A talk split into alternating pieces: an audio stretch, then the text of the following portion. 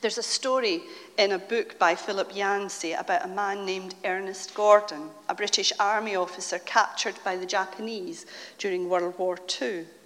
He was put into a labor camp and was forced to build that was being forced to build a railroad through the jungle in Thailand under unbelievable conditions. The movie Bridge Over the River Kwai was based on this setting of this story. The prisoners had to work in one hundred twenty degrees of heat. Their bodies were stung by insects and ravaged by disease. Their feet were bare and cut by stones, and if a prisoner appeared to be slacking off, a guard would beat him to death or decapitate him in front of other prisoners. Otherwise, they would be worked until they were too sick to go on, and then they would be placed in a shack called the death house, where they would just lie down and roast until they died. These conditions were so brutal that eighty thousand men died trying to build this railroad. three hundred ninety-three died for every mile of track. The prisoners who survived lived like animals.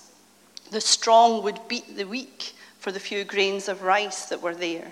The only thing that kept them alive was hate.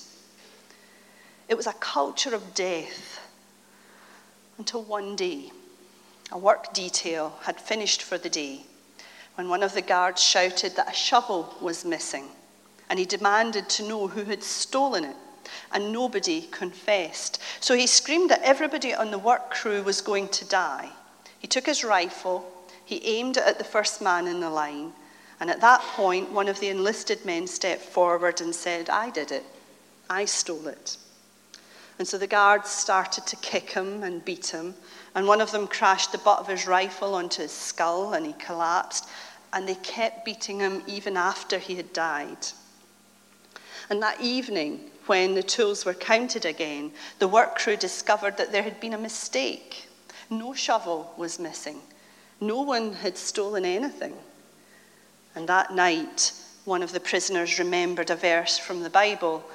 "Greater love has no one than this," Jesus said, "than a man lay down his life for his friends." And something happened in that camp. Prisoners started to treat the dying with respect, started giving them funerals, and started marking the graves with a cross. And people who were strong began to help those who were weaker. Ernest Gordon himself had been paralyzed with fever. He'd been laid out in the death house. He had written his final letter to his parents, and he was waiting to die. Then some men came in, and they carried him out. And some prisoners gave him their food. They massaged his leg muscles, and they cleaned him.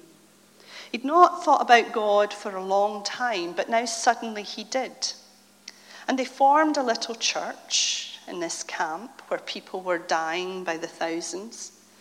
And they formed this little church, and Ernest Gordon finally became the unofficial pastor there. They planted a garden to grow medicinal plants to help people who were sick. They formed what they called the Jungle University, and they started teaching courses in history and philosophy and science in nine languages, including Latin and Greek and Russian. They created an alternative culture to the culture of death, and Jesus had a name for that culture. It was called the Kingdom of God. And it crops up in the most unlikely of places, the Kingdom of God. They became so transformed, the men in this camp, that when the liberating armies finally arrived, instead of taking revenge on their guards, they treated the guards with kindness and mercy and respect and forgiveness. And Gordon's own life was turned upside down, and much to his surprise, he ended up becoming a Presbyterian minister.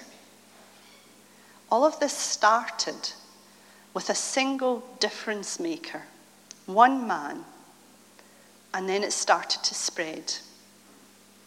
And I want you to never underestimate the difference that one person can make, because one difference maker can change the world, and you are the salt of the world. You are it. You are the salt of the earth. Salt of the earth, Jesus says that your life is valuable.